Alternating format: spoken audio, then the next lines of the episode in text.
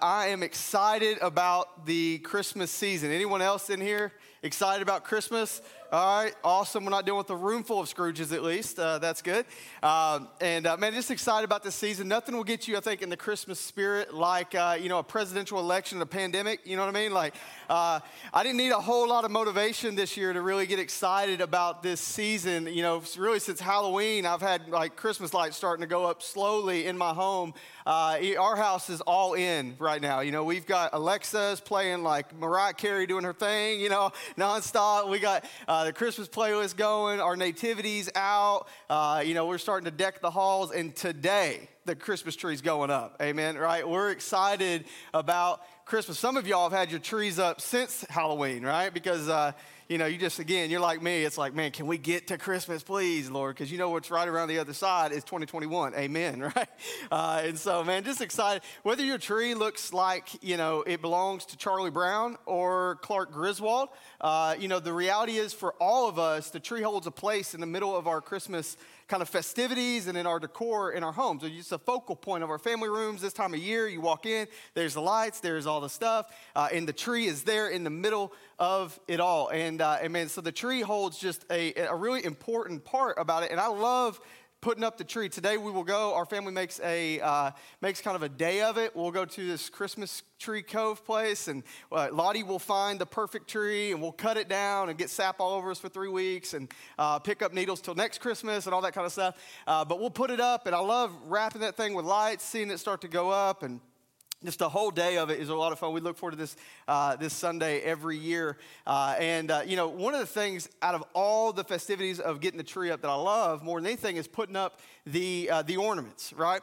Uh, some of you might loathe that, but a, I really like it for different reasons. You know, I think every ornament that you put on your tree, besides maybe the ones you got on Black Friday at Hobby Lobby, right? They have a meaning behind them. You know, a lot of them. You know what I'm talking about? Like you can you can put up the the ornament and it, it means something. I've seen the little ornaments this year year with like the families and they're all wearing masks, right? It's like uh, Christmas 2020, uh, you know, and whatever. So, uh, but you put the thing up and you remember it, right? You put up the ornament and it has a story. It has a, it has something that takes you back to this place or this, this, uh, this memory that was kind of uh, etched into that, uh, that ornament. In our home, we have this one ornament that stands out. It's this little reindeer hand of Lottie. You know what I'm talking about? It's like her first Christmas, and it goes on the tree. And every Christmas since, we look at that day, and I remember just God's goodness to us and giving us a kid and her first Christmas and how he's, you know, it's what he's done in her life over the years. And I have another ornament that I, I, uh, I look forward to hanging up every year. And it's this little cuckoo clock I picked up in Brussels one, uh, one Christmas. If you don't know, it's in Belgium. We were there one, I was there one time uh, right around the holidays, was racing to get back to, to Christmas to my family, all that kind of stuff. And we got this little cuckoo clock in this little shop uh, like off the beaten trail. Uh, and so when I, I, when I hang that up, I remember something. Right? There's a, there's a memory, there's a, a place, there's a feeling, a sense that I'm brought back to. Uh, and when we, when we talk about Christmas season and as we kind of lean into this new series, The Real King, uh, this morning I want to hope, hopefully uh, make your Christmas uh, even more memorable and more celebratory this year than maybe ever before by helping you to not just look at your tree and see all that's there, right? Not just the lights and the ornaments and things like that, but that it would, as you look at your tree, draw your attention back to two more trees that are uh, amazingly important to the Christmas story the tree where the curse began in the garden, and the tree where the kingdom was brought forth on a hill called Calvary. So, this morning, if you have a Bible with you, I want to ask you to grab it and go with me to Genesis chapter 1. Genesis chapter 1. We're going to move through quite a bit of text today, but only going to read a few verses in this, uh, in, in, this, this message together. And I hope that, uh, man, you're just, your, your family's ready for this season. I know, man, when we lit that candle, something in me lit up as well, right? I'm just, I love this season, love seeing so many of you here today. And so just, uh, man, praise God for Christmas. Let me pray. Father, we love you. Lord, thank you for your word. God, I'm, thank, I'm thankful for what you're going to do in this series and in this campus and across our campuses. God, I pray that you would just be honored and glorified. Today, Father, I pray that whatever stories came in here, whatever baggage people carried, whatever weight is, is weighing on them, Father, I pray that you would speak through your Spirit to them uh, in a fresh way, God. Would you open their eyes to see Jesus? Uh, and Lord, would you be honored? You know, we pray. Amen. All right, Genesis chapter 1 shouldn't be hard to find. I hope you're there uh, this morning. We're going to read starting in verse 1, okay? We're not going to get far, so here we go. Genesis chapter 1 1 says this In the beginning, God. I want you to underline that. It's important. In the beginning, God. God created the heaven and the earth. This morning, as we are titling this message, The Kingdom and the Curse, I want you to see three points this morning. I like a good roadmap. Most of you do as well, right? Uh, we're going to see the king, the kingdom, and the curse. Okay, this first point, the king. Before you get far at all. You need to understand that Christmas began with the king. It doesn't begin in a parking lot, uh, you know, on Black Friday fighting over a PS5, uh, regardless of what our culture may paint. Christmas actually begins with God. Begins with God. Before we ever get to the Bethlehem starry night, the you know eight pound, six ounce newborn baby Jesus, right? You've got to get the, the point of Christmas begins with God. It's where not just Christmas begins, it's where all stories begin. It's, it, it's where all things find their genesis. It's where all things start. Everything begins with God. Before you get any further, you got to understand the weight of this verse. This verse is massive for us. You know, God is a God of order. And so when God, through the Holy Spirit, by the pen of Moses, right, wrote the book of Genesis, it was intentional. Order's important in the scripture. God is a God of order. Everything is things in God's home are not misplaced. Right? Everything has a purpose. Everything is intentional. And so scripture's beginning, in the beginning, God is important for us. And it carries weight this morning in, in a lot of cultural things and a lot of uh, things going on in your home. When you understand that God is the beginning, what we see playing out in our world right now uh, really begins to be reevaluated, right? And the, I guess the way in which it presses upon our, our hearts and the anxiety it creates in us. You see, God is not swayed by news stories, church. he, he's, he's not moved by swings of society as easily as we are because God is king. He's always been. When you start with the king, the cultural pressures that we feel are put down and these, these, uh, these political agendas that are pressed upon us, no matter which side of the, of the fence or the line you, you pull for, all of that is kind of hushed because all of it began with God. God is king. He doesn't get notifications because he already knows. God is before it all and he's in the middle of it all and he will be after it all. God is king. He's the king. In our world today, there's so many, and I think many, maybe of you in this room even today, are concerned about what the next four years looks like. I promise you, our Lord is not. You, you, you may wonder about what's going to happen with this pandemic or who will the highest, uh, the highest uh, authority of our nation be rested upon. Make no mistake, God is not concerned about the future because he created it. God created the future, and, and, and He's not concerned about who the president will be because He's already ordained it. So when you begin with the king, everything else takes order. You can rest a little easier because there is a king that was before it all and will be after it all. Christmas begins with the king. I love what Psalm 102:12 says. Psalmist writes, "But you, O Lord, are enthroned forever. You are remembered throughout all generations. We have a king who has sat on his throne before the first star ever hung in the sky, and he will be there when the last one goes out. We have a king. I believe God, again, is, is a God of order, so there's no coincidence when it starts this way. What the king says about your life, church, matters what he says about your marriage and the way it ought to be stewarded, the way it ought to be preserved and protected and fought for. It matters. What he says about your kids and what's actually important, what he says about your stewardship and your finances and, and just the point of your life matters.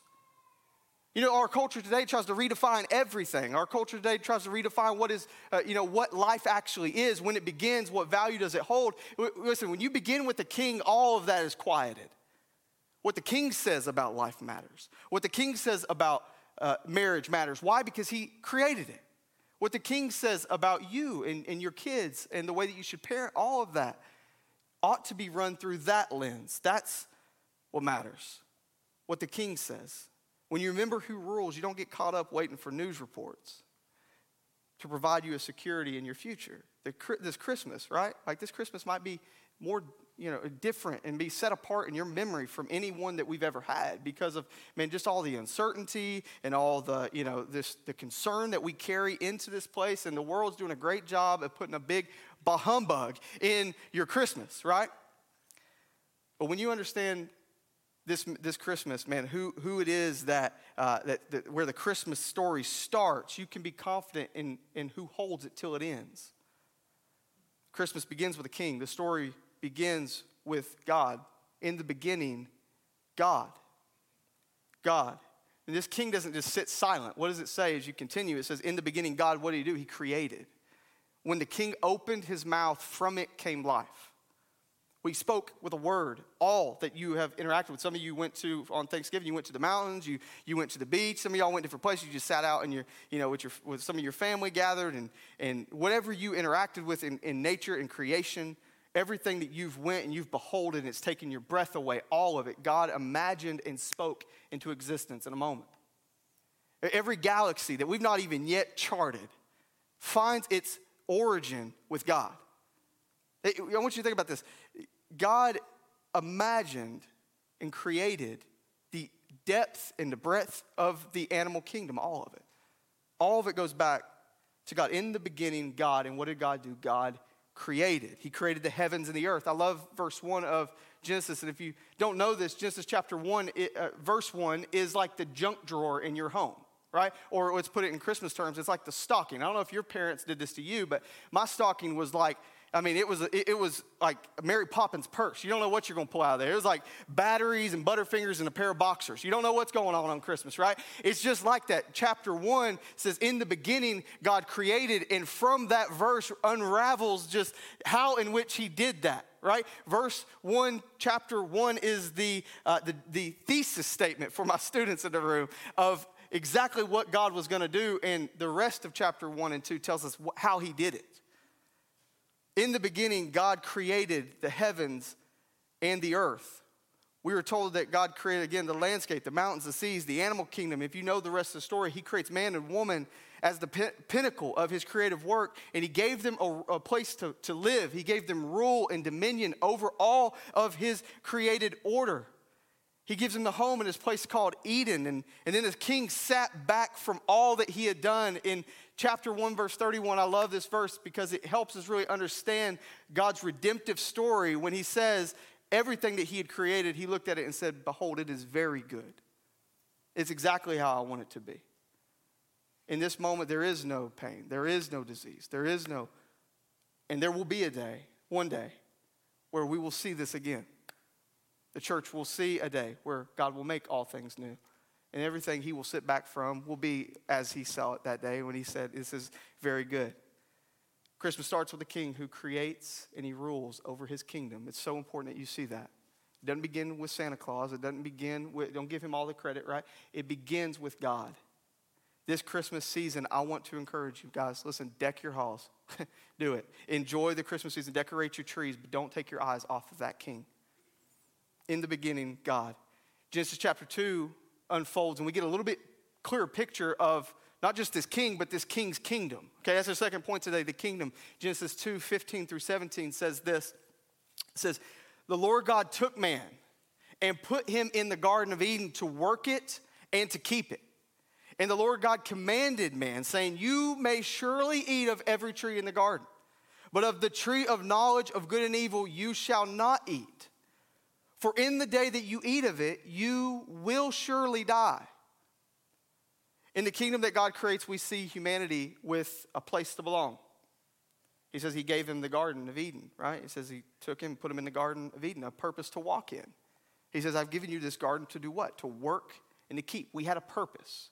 There was a purpose for life man had. Right? It was to work and to keep God's creation, to, to practice dominion over that which God had created. So they have a place to belong, they've got a purpose to walk in, and they had the very presence of God to enjoy. What did it say right there at the beginning? It said, And the Lord God took the man. Right? I imagine God taking him by the hand and walking him into this place and saying, All this is yours. Enjoy it all. He gave him a home. God made man a helper. He gave him every reason under the sun to, to be happy, to, to enjoy. And in the middle of this hallmark setting, what do you find in it? A tree.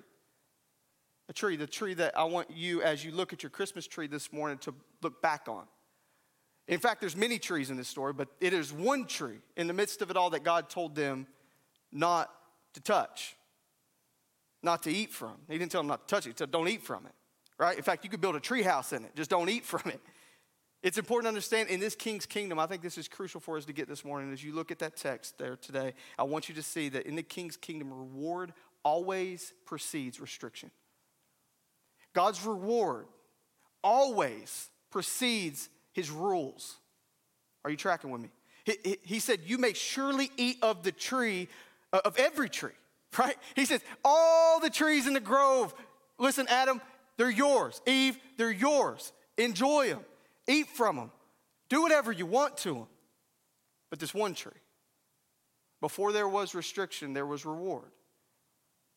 Before eh, eh, there was restriction, there was reward, and the restriction wasn't limiting to them. I want to make sure you get that. It wasn't like, you know, you're keeping them from something enjoyable. God says it was life-giving not to eat from that tree. What do he say right here? He says, For in the day that you eat of it, what will happen?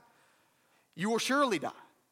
You will surely die. So before there was restriction, there was reward. And that reward, I mean, and, and, that restriction wasn't like a cap limiting them from some greater enjoyment. It was actually life preserving to them. It was a means of God's grace. Man, there's a, there's a word in this for us today, church. Listen, when you start looking at God's word to your life as limiting you rather than giving you life, it will, it will lead to rebellion in yours. When you start looking at God's word to you as restricting you from something rather than a reward to your soul, it will lead to rebellion.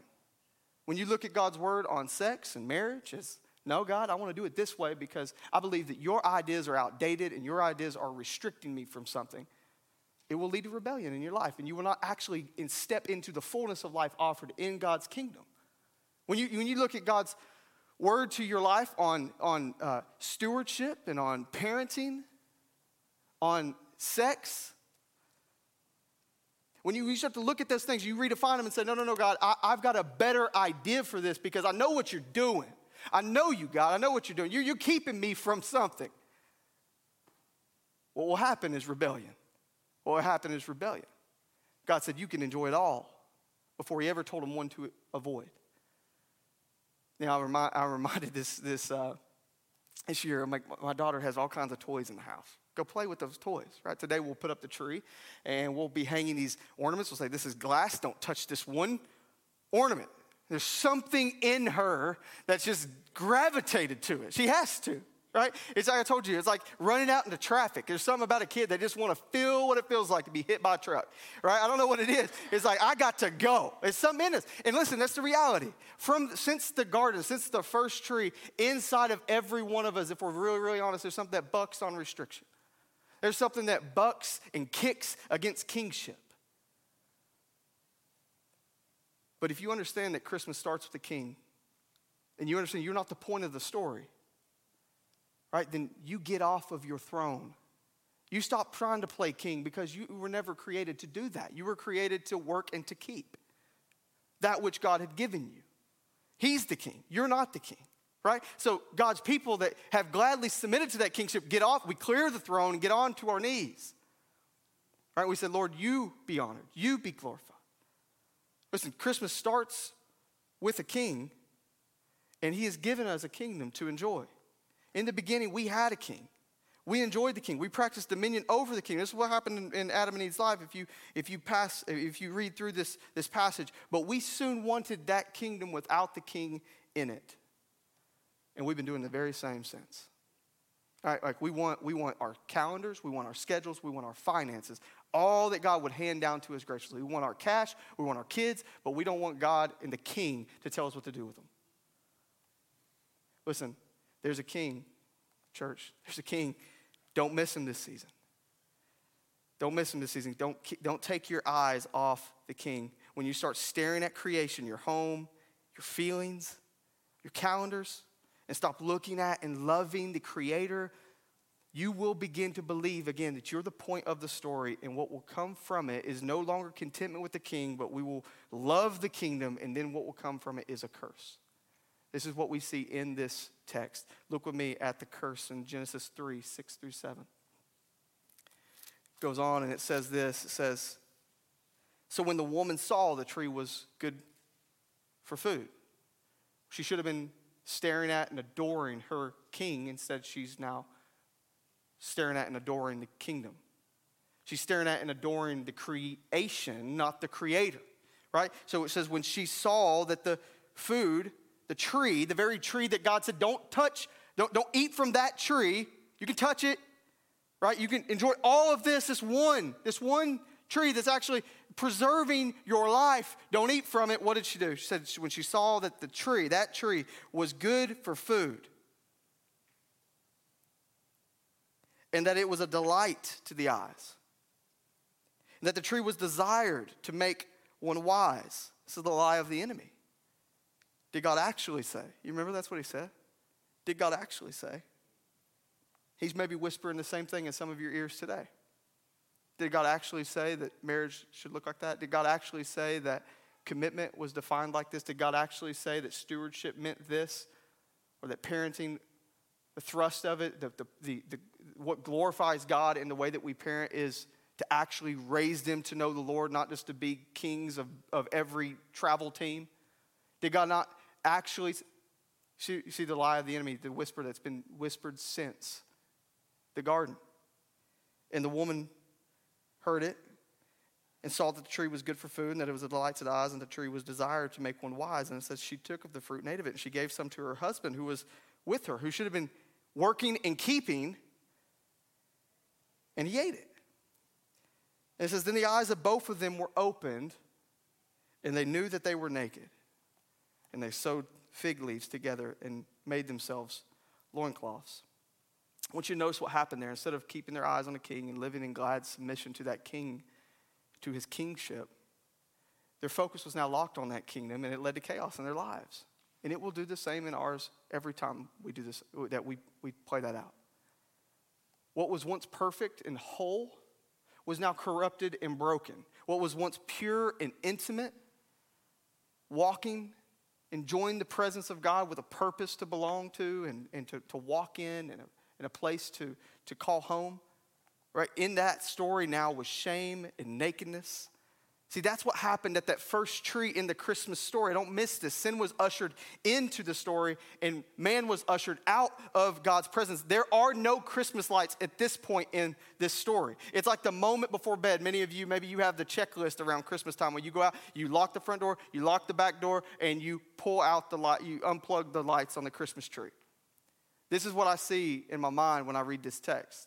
What was once beautiful and bright, glorious, belonging, nearness, no shame, no guilt, glorious, beautiful, bright, now empty, hopeless, dark. But God didn't put his pin down there. Praise God. He didn't put his pin down there before the smoke settled from that wreckage in the garden, God pronounced a thrill of hope for our souls this Christmas. Look what he said in Genesis 3:15. He says, "I will put enmities." Talking to that serpent, talking to the enemy. He said, "I'm going to put enmity. I'm going to put, uh, I'm going to put strife. I'm going to put uh, warring and battling between you and the woman, between your offspring and her offspring. And, and I don't know if you're like me. That enmity is alive and well between me and the serpent. I promise you, right? Like there, there's no love for the snake. Okay, and uh, and and he he says, from her offspring there is one coming who will bruise your head and you will bruise his heel. I don't know if you've read over that and you understand the, the weight of that text. That's what's known as the proto evangelium. It means the first gospel. This is the first time recorded in Scripture where the gospel is preached and preached by none other but the king himself. See, I love this. Just when the enemy thought it was over, our real king re- revealed to us there's more to this story. And he didn't just look back on one tree, but he pointed our hearts down to another. There's another tree in this story. Uh, just when the lights had gone out and the backdrop seemed dark, this king himself sung a carol, a gospel carol over our hearts. The king said, One is coming, there's one coming, church, who will step on the head of the enemy, who will conquer Satan, hell, and death. When you will look at this, this Christmas at your tree, I don't only want you to look back at the one where the curse began, but it also, your Christmas tree points forward to another in the story where the curse was undone. See, what was lost at the first tree in the garden was restored on the tree of the cross. That's the joy of Christmas that we sing about. But what will happen if you don't let your, if you get so encapsulated in the gifts and the lights and all that stuff, and you just celebrate the baby born in Bethlehem, then you miss the fullness of what we have to celebrate. You know, I've heard it said this way that, you know, you've heard, eh, eh, you know, people say, what's the reason for the season? Jesus, right? Well, what's the reason for the reason, right? What's the reason? Why, why do we need Jesus? That, like, that's great that the baby was born, but why? You know, there's a lot of babies born, but what, what made Jesus different is because we had a need. We had a need, church. Scripture says that all of us, just like Adam and Eve, have heard that whisper, and we've all fallen short of the glory of God. We've all sinned. And the weight, the, the, the wages of that sin, the cost of sin is death. That's what I love about, uh, about this story and about the gospel. The gospel levels us. No matter where you are in this room, you may think you feel, you feel pretty good about your life because you're leading strong in your home, you know the scripture, all that kind of stuff, or, or whatever. You've got perfect attendance here at the creek, that's great. But it, here's the thing all of us came in here with the same problem. At some point in your life, you had a need. You're born sinners, isolated, separated from God. Your heart's disposition was not to sing and to glorify Him, your heart's disposition was to run from Him was to love the kingdom without the king in it. We all have a need.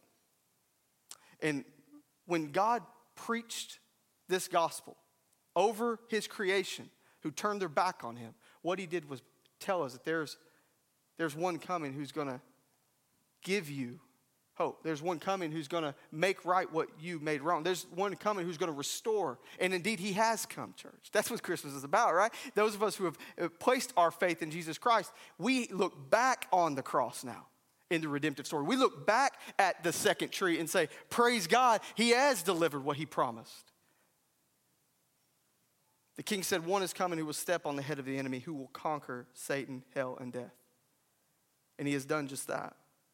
You see, Christmas is not just about a baby coming, but a curse being crushed, a curse being reversed. The moment we took our first breath, that was our problem. Our default position was that we had a need. Do you feel that at Advent? When you reflect on the season, you, you must include the reality and the, the, the uh, acknowledgement that you have a need, church. You had a need. See, because before Christmas can be bright, it has to be dark. You tracking with me? Before, before your light, I mean, the lights look great right now when the lights are shining on them, but you shut these lights off in here, and I promise you they're beautiful.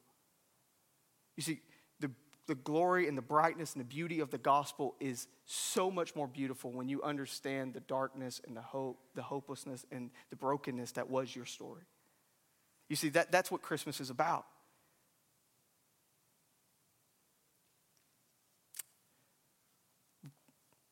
But sadly, the reality is there's so many of us that we love the position on our throne. We love the view from up there, right? We, we love that.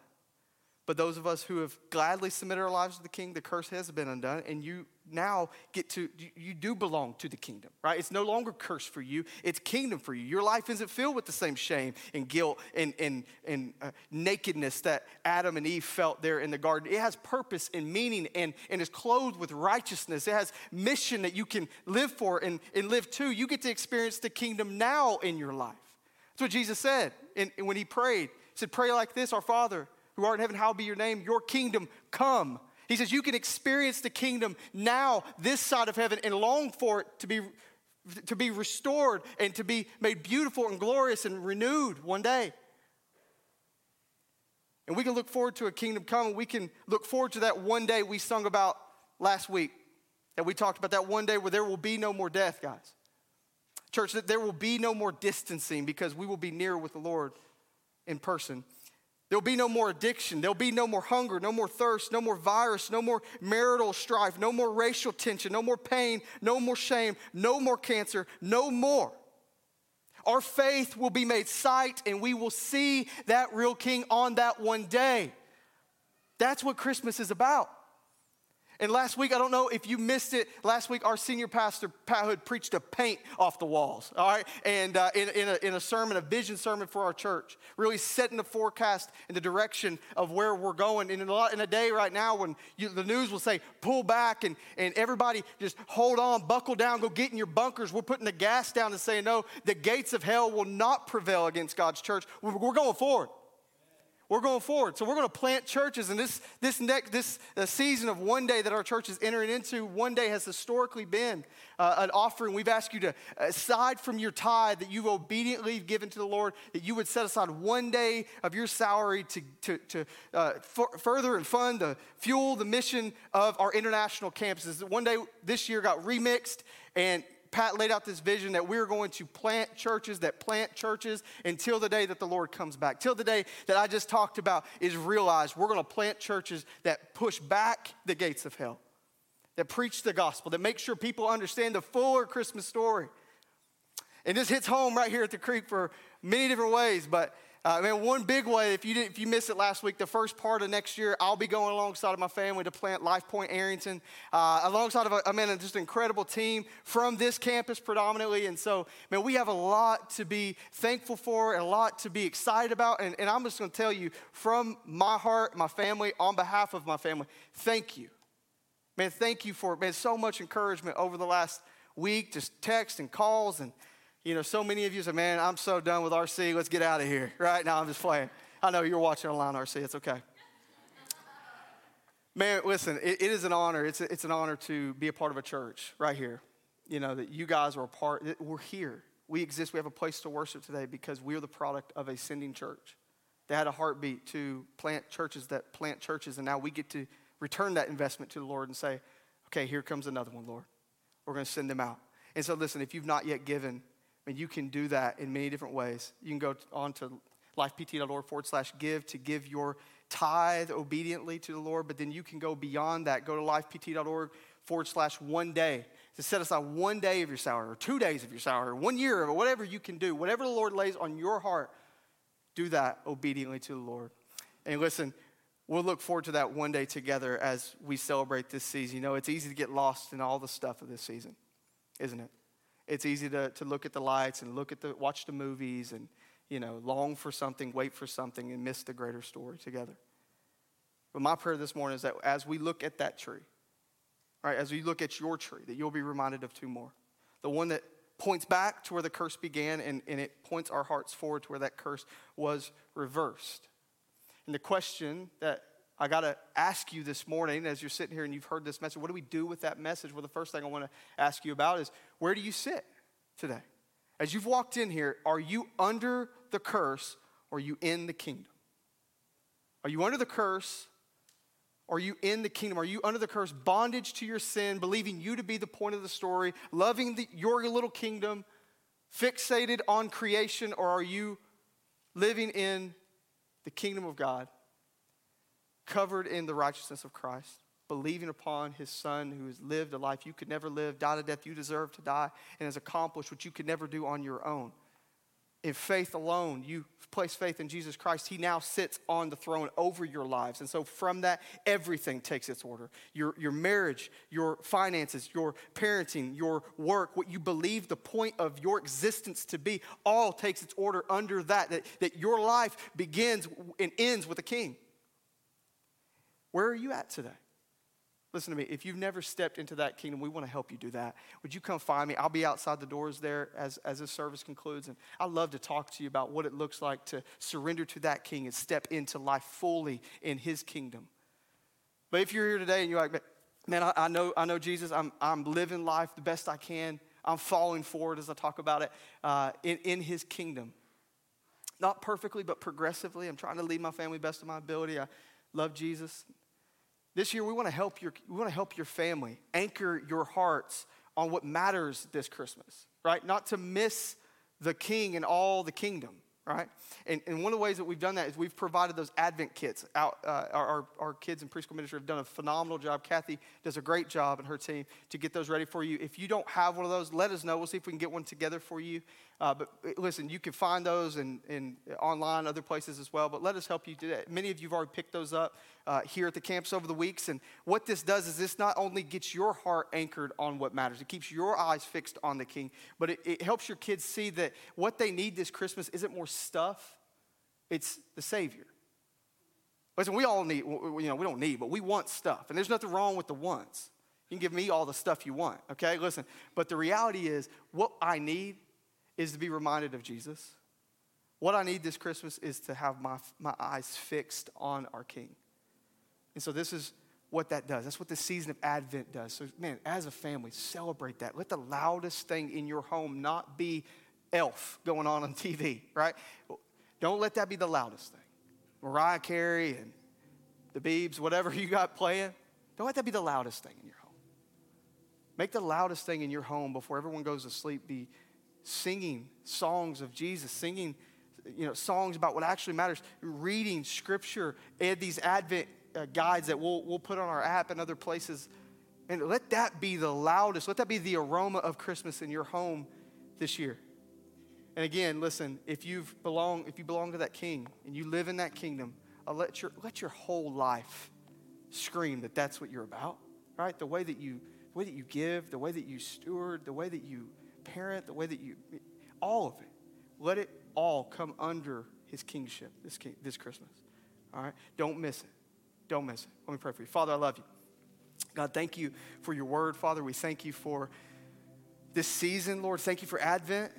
God, I'm so thankful for just our church and what you're doing in it. Father, the future of it. God, we, we just, we're longing not just for you to peel back the sky, step into our reality, and make all things new, Father. But we're longing for lives to be changed and marriages to be restored now in the kingdom now, God. And we're longing for what you're going to do through this series in the hearts of your people. God, I pray that we would be lights to our community and to our neighborhoods and to our workplaces of what actually matters in this season. And God, I pray that from it you would you'd re- redeem many. You would transfer many from that curse into that glorious kingdom with your son. Father, thank you. We love you. It's your name we pray.